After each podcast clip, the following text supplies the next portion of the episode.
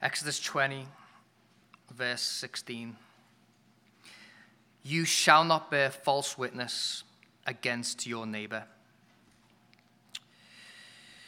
We are liars, all of us. That's the opinion of Christine Comaford, a contributor for Forbes magazine. Uh, she cites research from Dr. Bella DePaulo, a psychologist from, uh, at the University of Virginia. So DePaulo found that both men and women lie in approximately a fifth of their social exchanges that last 10 or more minutes. Apparently, over the course of a week, we deceive about 30% of the people that we have one to one interactions with. Although men and women lie with equal frequency, they often lie for different reasons. So, apparently, according to DePaulo's research, women are more prone to altruistic lies, so stretching the truth in order to protect someone's feelings. Men, on the other hand, are apparently more likely to lie about themselves, usually in an effort to impress. So, uh, we exaggerate how little sleep we got, how much we can bench, how influ- influential we are at work. Uh, deceit is so common that we've just come to expect it of people, haven't we? So we expect our mechanic to charge us too much. We expect the hospital to order unnecessary tests. We expect our politicians to make false promises. We expect advertisers to oversell their products. We expect social media to spread fake news. And all of this deceiving can be quite confusing because most, if not all of us, believe that lying is wrong, yet for some reason we just can't stop doing it. So, a contributor for Time magazine expressed our predicament like this. He said, The injunction against bearing false witness, branded in stone and brought down by Moses from the mountaintop, has always provoked ambivalent, conflicting emotions. On the one hand, nearly everybody condemns lying. On the other, nearly everyone does it every day. It's a thing we hate, but something we seemingly can't stop doing. We, we want the truth, we need the truth, but more often than we care to admit, we find ourselves suppressing the truth. If you were to ask your friends at school or your co-workers at the office or your neighbor next door, if you were to ask them, is lying wrong? I'm assuming that most, if not all, of the people you ask would say, yeah, lying's wrong. However, why is that the case? Why is lying wrong? Why do we live in a world where truth telling is better than deception? Well, to answer that question, I think we need to step back and consider the character of God. So, this universe was created by the God of truth. In his very essence, God is infinitely true. He, he is the source of truth, the fountain and spring of truth. Everything that is true in this world flows from him. There is nothing true apart from him. Apart from him, everything is false, a lie, a deception. God is ultimate reality. Uh, God is also the determiner of truth. So he decides what is true and what is false. So sometimes we, we hear things like, you know, your truth is your truth and my truth is my truth, or, or we're told to, to go and live your truth. But these sayings are, are lies because there's no such thing as my truth and there's no such thing as your truth. There's only God's truth. I don't get to decide what's true for me, and, and neither do you, because that's, that's just above our pay grade. All truth belongs to God because it's, it's part of His very nature. Uh, since God is truth, that means that He cannot lie. So in Titus chapter 1, verses 1 and 2, the, the Apostle Paul introduces his letter like this He says, Paul, a servant of God and an apostle of Jesus Christ for the sake of the faith of God's elect and their knowledge of the truth, which accords with godliness, in hope of eternal life, which God, who never lies, promised before the ages began. In Hebrews chapter 6, which we read earlier, we see this same idea. So when God desired to show more convincingly to the heirs of the promise the unchangeable character of his purpose, he guaranteed it with an oath, so that by two unchangeable things, in which it is impossible for God to lie, we who have fled for refuge might have strong encouragement to hold fast to the hope set before us. I don't know if you've ever thought about that before, that it's actually impossible for God to do something. He cannot lie. Now, this doesn't mean that sometimes God wants to lie, but he just can't bring himself to do it. Like, I'd, I'd really love to be able to dunk a basketball, but no matter how hard I try, I'll just never be able to do it. Like, it is impossible for Mike Jones to slam dunk a basketball because I lack something, namely height. That might be news to you, but I lack height. Now, it's impossible for God to lie, not because he lacks something, but because he's perfect. God would never desire to lie. He's so infinitely truthful that it would go against his very nature to lie. Uh, this is partly what sets him apart from humanity. So in Numbers chapter 23, God speaks through the mouth of Balaam, and he says this God is not man that he should lie, or a son of man that he should change his mind. Has he said, and will he not do it? Or has he spoken, and will he not fulfill it? Similarly, in 1 Samuel 15, the prophet Samuel says, And also the glory of Israel will not lie or have regret, for he is not a man that he should have regret. As we'll see in a moment, people are prone to lie. We deceive, we make promises that, that, that and then we change our minds. We, we don't follow through. But God, He's not like this.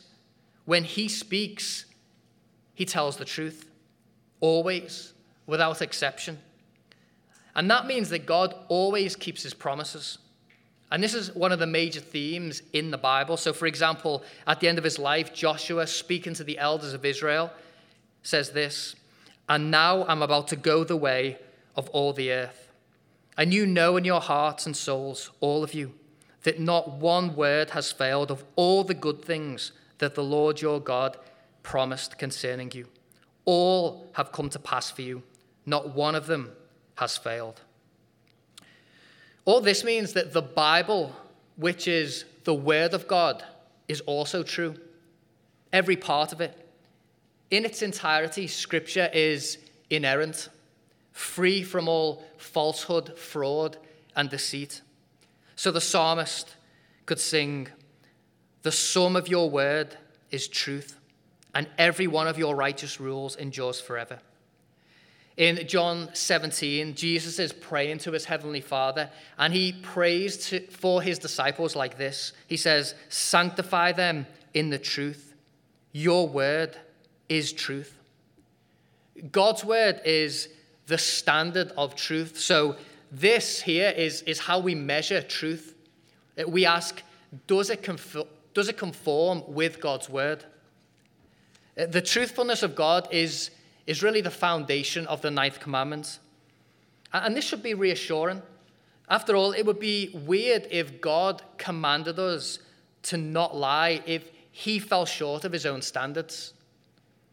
I mean, we see this in human beings all the time, of course, don't we? People who make rules can often be quite hypocritical.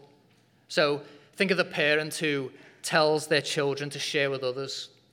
However, they're incredibly stingy with their own resources. Or think of the teacher who tells their students to do homework. However, they turn up to class unprepared. Or think of the police officer who breaks the law, or the judge who accepts a bribe, or even the British Prime Minister who repeatedly violates his own COVID 19 restrictions. You know, we, we don't like it when someone expects us to live to a higher standard than, than they're willing to do themselves. But God isn't like that.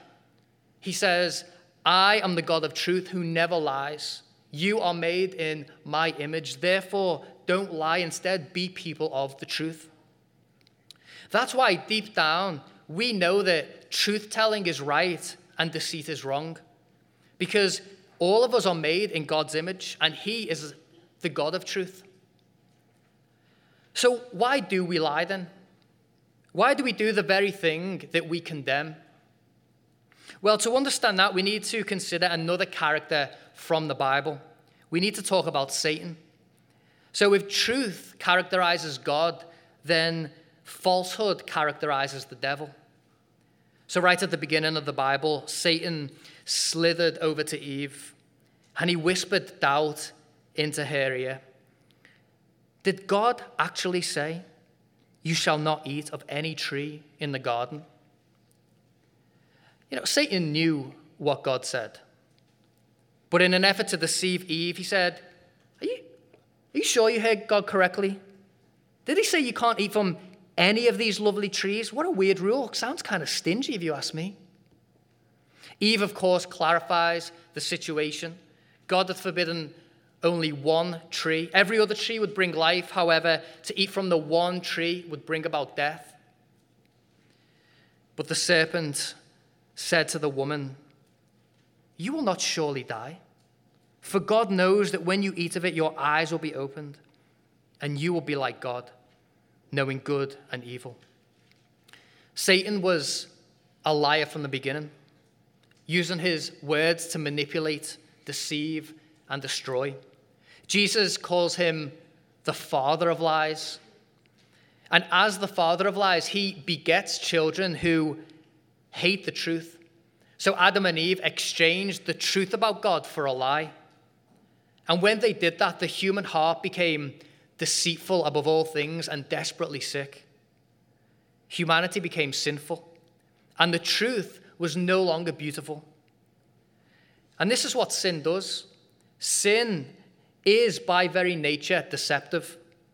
It lies about who God is, it lies about his character, his worth, his glory, and it lies about who we are.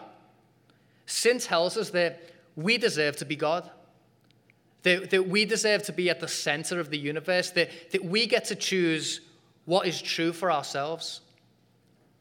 Therefore, throughout the Bible, deception becomes characteristic of Satan's children. We are both deceived and deceitful. And not only do we lie, but we actually kind of enjoy it. We, we take delight in gossip, hearsay, and slander. We take pleasure in condemning people without a fair hearing. We get a sense of satisfaction when we manipulate people.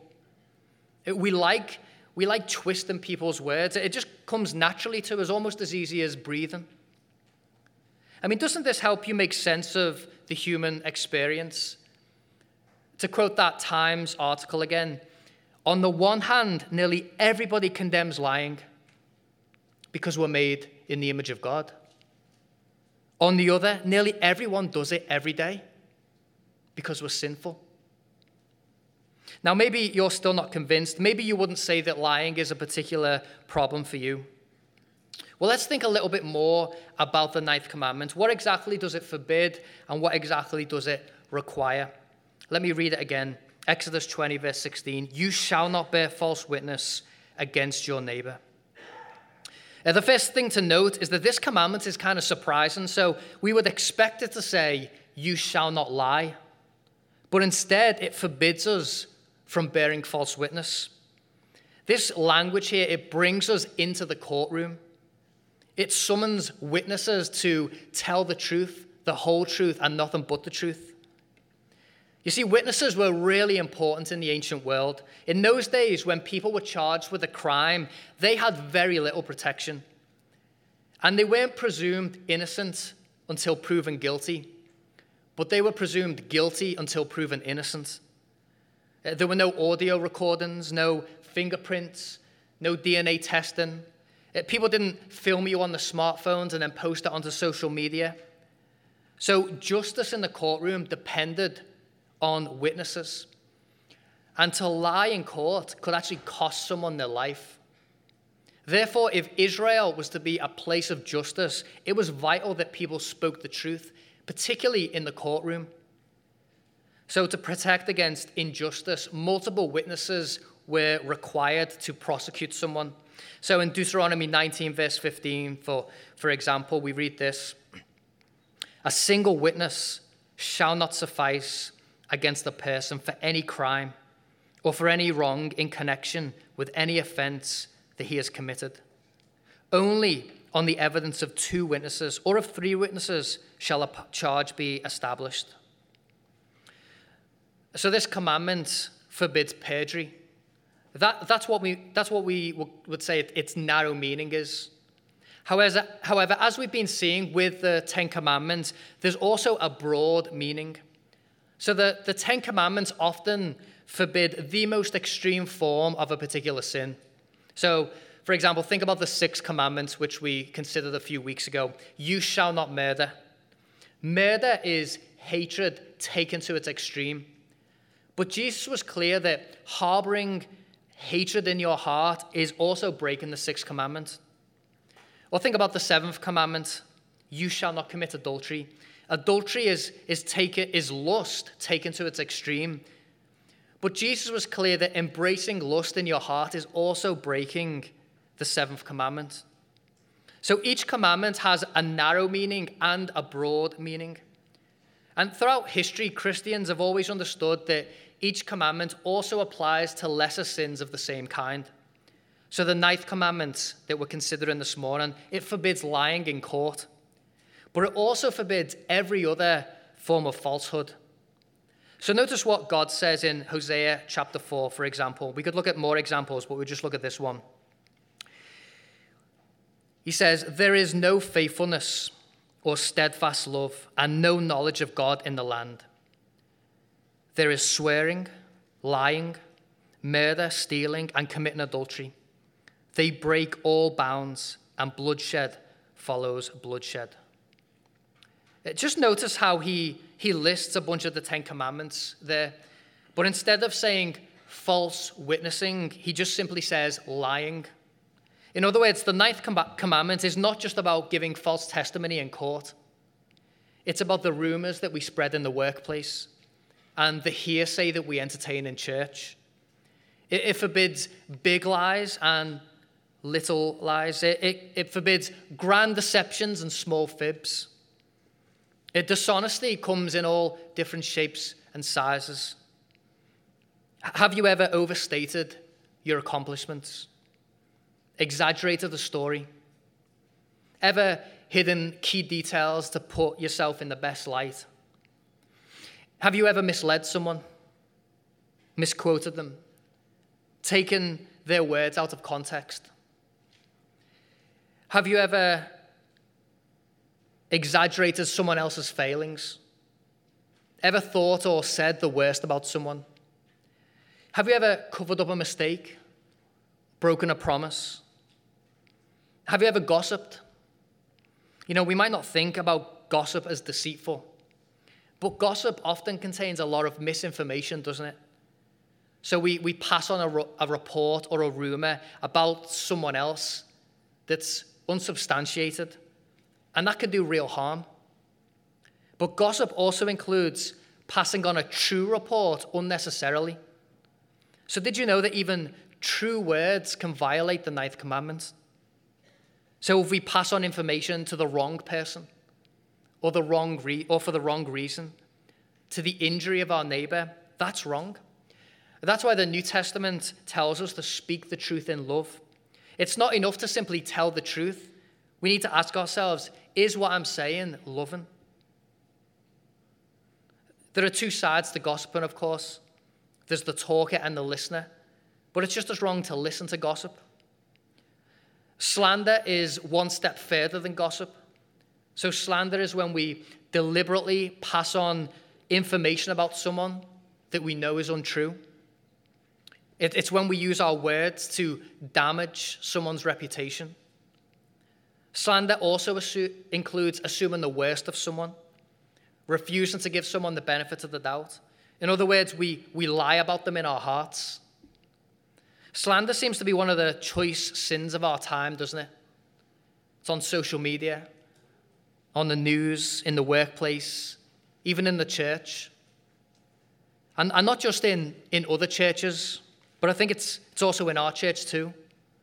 You know, we put uncharitable, uncharitable labels on people because of a word they used or a cause they care about or a person they voted for.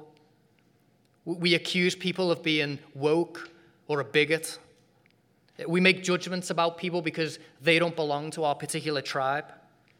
We come to conclusions about people, often without even talking to them. And then we pass on our opinions to others as the truth. Another way we break the ninth commandment is by condemning people without a hearing. Again, we see this all the time on the internet, don't we? Allegations are made against people who are then tried and condemned by online lynch mobs. This pastor, oh, he, he's straying from the gospel. That, that black man, he's a criminal. That police officer, he's racist. This politician, he's corrupt. We see headlines like these and we just feel instantly pressured to come to a verdict, to take a side, to, to speak out and, and post something condemning the guilty, ver- the guilty person, even though we know very little of the facts. Mark Twain is often credited with saying, A lie can get halfway around the world before the truth can even get its boots on. Of course, as Christians, we want to speak out against injustice, don't we? For too long, the church has been silent when it should have spoken up. So we should call out things like abuse and racism and corruption and heresy. Oftentimes, the church has not done a good job with those things. We've been silent when we should have spoken, and that's deceitful too, and that breaks the ninth commandment. Yet, we should also be slow to make judgments about people, especially when we don't know all the information. Proverbs says that this is wisdom. So in Proverbs 18 17, we read this The one who states his case first seems right until the other comes and examines him. Let me highlight one final form of deceit that this commandment forbids, and that's living a double life. When we're one person in public but another person in private. When we do that, we, we lie to our neighbor. Religious people can be especially good at this. Maybe the people at church think that you're very godly. But as a spouse, you're controlling and selfish. As a parent, you're, you're angry and harsh. As an employee, you're lazy and gossipy. Uh, maybe you're living in the darkness, indulging in a secret sin, but you present yourself as very pious and moral. You know, if there's one thing God hates, it's the lies that religious people tell to make themselves look more righteous than they really are. So if you read the Old Testament prophets, they're constantly rebuking religious hypocrites. If you read the gospel accounts, Jesus regularly rebukes the Pharisees for being phonies. So in Matthew 23 alone, he calls them children of hell, serpents, a brood of vipers, blind guides, whitewashed tombs, which outwardly appear beautiful, but within are full of dead people's bones and all uncleanness. Hypocrisy is a form of deceit. But this commandment doesn't just forbid lying, it requires us to tell the truth. So listen to this, this summary by the French reformer John Calvin. He says, The purpose of this commandment is since God, who is truth, abhors a lie, we must practice truth without deceit toward one another. So we should speak out against injustice. We should lovingly rebuke one another. We should confess our sins. We should encourage and build up one another in the truth. We should speak the truth about God's word to our neighbors. Can you see how countercultural this is? Does anyone remember what the Oxford Dictionary word of the year was in 2016? You can shout it out, it's okay. Anybody know? There's got to be a word nerd in here. Jay Hungar, I'm disappointed. Post truth. So, the Oxford Dictionary word of the year in 2016 was the word post truth. Here's the official definition relating to or denoting circumstances in which objective, objective facts are less influential in shaping public opinion than appeals to emotion and personal belief. In other words, in a post truth world, feelings trump facts. Personal subjectivity matters more than objective reality. We exchange the truth for a lie because it just makes us feel better. It doesn't this sound a lot like the world that you live in? In a time of universal deceit, telling the truth is a revolutionary act. That saying's often attributed to George Orwell. However, ironically, there's no evidence Orwell said those words. But it's still a true statement, isn't it? Because lying is everywhere. It's in businesses where people deal dishonestly. It's in politics where candidates make false promises to get more votes. It's in journalism where columnists spread fake news to get more readers. It's in pulpits where preachers proclaim a false gospel to scratch itchy ears. In a time of universal deceit, truth telling is a revolutionary act. God calls his people to shine as lights in a dark world, to be holy as he is holy. The Bible has some devastating things to say about liars. For example, in Revelation 21, we're told about the new heavens and the new earth, this wonderful place that God has prepared for those that love him. But look at what we read in verse 8. But as for the cowardly, the faithless, the detestable, as for murderers, the sexually immoral, sorcerers, idolaters, and all liars, their portion will be in the lake that burns with fire and sulfur, which is the second death. Or look at Revelation 22, verses 14 to 15. Blessed are those who wash their robes, so that they may have the right to the tree of life, and that they may enter the city by the gates. Outside are the dogs and sorcerers, and the sexually immoral, and murderers and idolaters, and everyone who loves and practices falsehood. I don't know about you, but those verses send a shiver down my spine because I'm a liar. I've, I've broken my promises. I've, I've tried to cover up my sin. I've, I've overstated my accomplishments. I've exaggerated stories to put myself in the best light. I've misquoted people. I've, I've twisted people's words. I've thought the worst about people. I've, I've gossiped, slandered, condemned people without a fair hearing. I've wanted to appear more godly than I actually am. And I haven't spoken the truth in love. I've, I've, so often I've failed to gently rebuke. I've been silent when I should have spoken up. I've allowed cowardness to prevent me from sharing the gospel. And my lies have, have often caused great harm. I've deeply hurt those that I've, I love the most. I've damaged the reputation of my neighbor. I've implicated others in my gossip. I've used people instead of loved them. And worst of all, I've offended God with my lies. The more I think about the ninth commandment, the more that I feel condemned. And maybe you do too. And if, like me, you're feeling bad right now, I think that's actually a good thing. In large part, that's what the Ten Commandments are for. They, the Ten Commandments are not the good news. Rather, they're meant to help us to see our need for the good news. So, what good news is there for liars like you and me? Well, in the opening chapter of John's Gospel account, we read this And the Word became flesh and dwelt among us. And we have seen his glory, glory as of the only Son from the Father, full of grace and truth. The Son of God, the Word of truth, took on human flesh.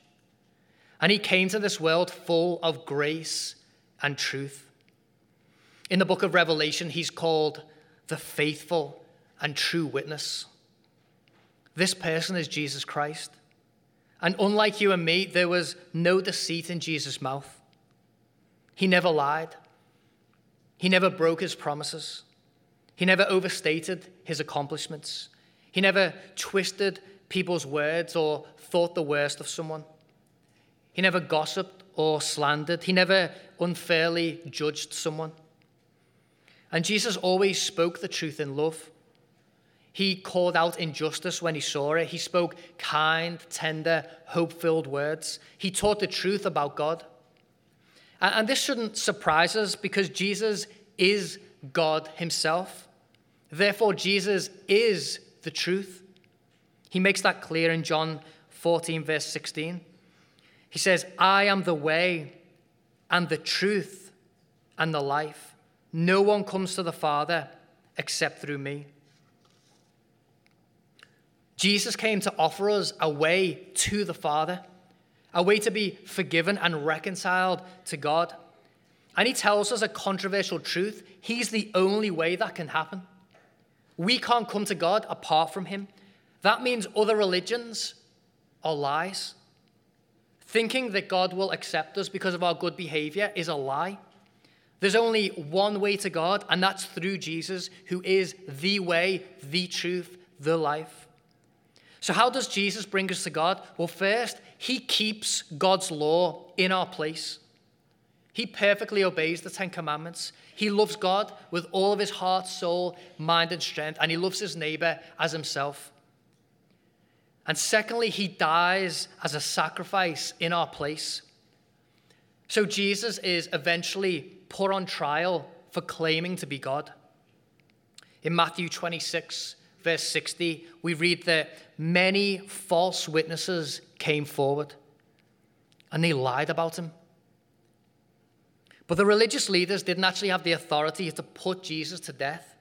So they brought Jesus before a Roman governor, a guy named Pontius Pilate. And listen to the exchange that happened between Jesus and Pilate. So in John 18, verse 33. So Pilate entered his headquarters again and called Jesus and said to him, Are you the king of the Jews? Jesus answered, Do you say this of your own accord, or did others say it to you about me? Pilate answered, Am I a Jew? Your own nation and the chief priests have delivered you over to me. What have you done? Jesus answered, My kingdom is not of this world. If my kingdom were of this world, my servants would have been fighting, that I might not be delivered over to the Jews. But my kingdom is not from the world. Then Pilate said to him, so you are a king? Jesus answered, You say that I'm a king. For this purpose I was born, and for this purpose I have come into the world, to bear witness to the truth. Everyone who is of the truth listens to my voice. Pilate said to him, What is truth? In our post truth world, Pilate would find himself right at home. Here was Jesus, truth incarnate, standing right in front of him. But Pilate embraces a lie and he condemns Jesus to the cross. Yet this was all part of God's sovereign plan because it was through Jesus' death that salvation was accomplished. He died, taking the punishment for our sin, and three days later, he rose in victory from the grave. The truth conquered the lie. So here's what this means the wages of sin is death, but the free gift of God is eternal life in Christ Jesus our Lord. He is the way, the truth, the life. No one gets to the Father except through Him. Therefore, if you want salvation this morning, if you want forgiveness with God, peace with God, friendship with God, then believe in Jesus. Believe that Jesus alone can save you from your sins. To refuse to believe this is to embrace a lie, the worst lie, the lie above all lies.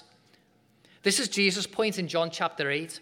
So he's speaking to the religious leaders of his day, and he says this to them, beginning in verse 44. He says to the religious leaders, You are of your father, the devil and your will is to do your father's desires. He was a murderer from the beginning and does not stand in the truth because there is no truth in him.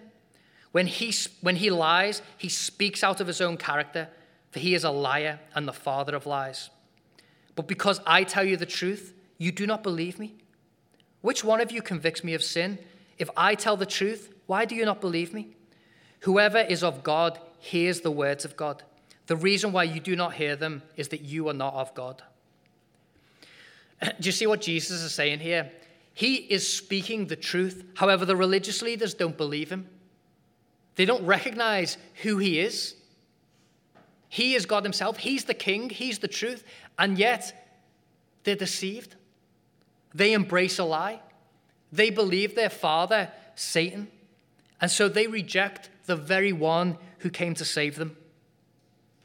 Friend, don't make the same mistake. Embrace the truth this morning. Embrace Jesus Christ. As I'm sure you, you all know, Queen Elizabeth passed away this week. Thank you to those of you who text me your condolences. You know, as I was reading about the Queen's life this week, I stumbled across a really delightful story. Uh, one day, when she was out for a walk in the Scottish countryside, uh, she was walking alongside her royal protection officer, a guy named Dick Griffin.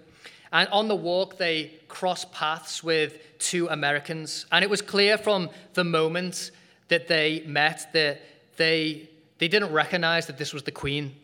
And so you know, as they were talking, one of the Americans asked Her Majesty, Well, where do you live? and she replied, Well, I live in London, but I've got a holiday home just the other side of the hills. And one of the Americans, Americans said, Well, how, how often have you been coming up here? Oh, she said, I've, I've been coming up here ever since I was a little girl, so over 80 years. And that got the American gentleman thinking. He asked, Well, if you've been coming up here for 80 years, then you must have met the Queen. and as quick as a flash, the Queen says, Well, I haven't, but Dick here meets her regularly. so the American says, Oh, you've met the Queen? What's she like? And Dick says, Oh, she can be very cantankerous at times, but she's got a lovely sense of humor. And after this, the, the American comes up and he, and he puts his arm around Dick Griffin and he gives his camera to the Queen and he says, Can you take a picture of the two of us? And anyway, they eventually they, they did swap places and Dick got a picture of them with the Queen, but they, they still not, didn't actually tell the Americans. They just waved goodbye. And the Queen turns to Dick and she says, Oh, I'd love to be a fly on the wall when they show those pictures to their friends in America, and hopefully someone tells them. You know, it's such a great story, it's hilarious. Because they, they were in the presence of, of royalty, but they didn't realize that the one before them was the person on the throne. And it's a funny story when it's Queen Elizabeth. However, we need to make sure that we don't make the same mistake with Jesus. Because if we fail to recognize that Jesus is the king, if we do what Pilate did, or what the religious leaders of Jesus' day did, it won't be a funny story. It'll be disastrous. Because our eternal lives depend on embracing Him as the truth. So if you've never done that, then let me implore you to believe in Jesus Christ today, to recognize Him as your King and your Savior, to recognize Him as the way, the truth, and the life. And for those of us who have embraced Jesus, God calls us to be people of the truth. You know, think about the reasons we lie. I mean, we lie for so many reasons to save face, to avoid hurting each other's feelings, to impress people, to shirk responsibility, to hide our sin, to prevent conflict, to get out of work, just to name a few. But whatever the reason, I think we see that the gospel always gives us a better reason to tell the truth. For, for one example, maybe you lie because you try to cover up who you really are. You don't want people to know how much of a failure you are. You're worried that they'll judge you, criticize you. You're terrified of people's rejection. But here's the thing the gospel has already exposed the very worst of us. In response to our sin, the cross has criticized and judged us more intensely, deeply, pervasively, and truly than anyone else ever could. The cross of Jesus declares, I'm a worse sinner than you could ever imagine. I deserve God's, God's judgment and rejection.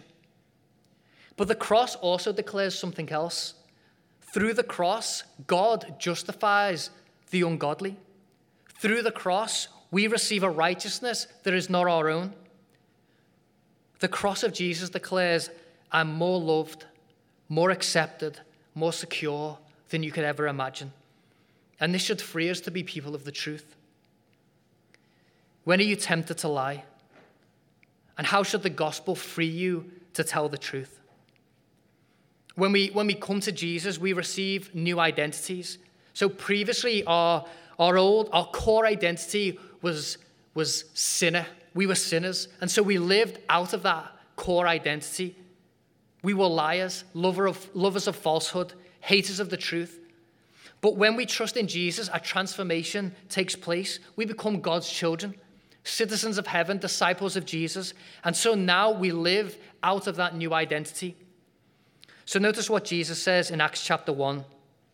So after rising from the grave and appearing to his disciples, he says this in Acts 1, verse 8. He tells them, You will receive power when the Holy Spirit has come upon you, and you will be my witnesses in Jerusalem, in all Judea and Samaria, and to the end of the earth. Do you see what Jesus promises here? He says that God Himself, in the person of the Holy Spirit, will come and dwell in his people. And notice the transforming effect that this will have on Jesus' disciples. You will be my witnesses. They will bear witness to the truth of Jesus. That's who you are if you're in Jesus Christ. You are his witness. You're no longer a liar. You're no longer a lover of falsehood. You're no longer a hater of the truth. You're a new creation. So live out of that new identity. Remember how a false witness can bring about death? Well, Jesus makes his people faithful witnesses who can bring about life. As we refuse to practice falsehood but speak the truth in love, we testify to the truth about God. And we, as we share the truth about Jesus in our families, our neighborhoods, our workplaces, our schools, our sports teams, wherever we find ourselves, dead and deceived sinners receive eternal life. So let's put away falsehood and let's speak the truth with our neighbor because God is a God of truth. And in Jesus Christ, who is the truth, he's made us his witnesses. Let's pray together.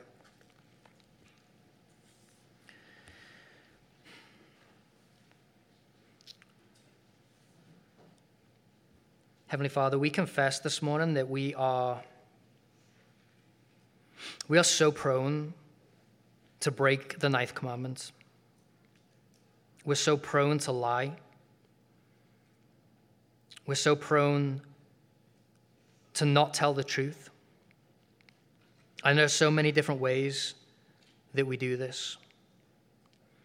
Yet we thank you that even though we deserve hell, we deserve judgment for our falsehood, for our deceit, we thank you that you sent your Son, the Lord Jesus Christ, the faithful and true witness.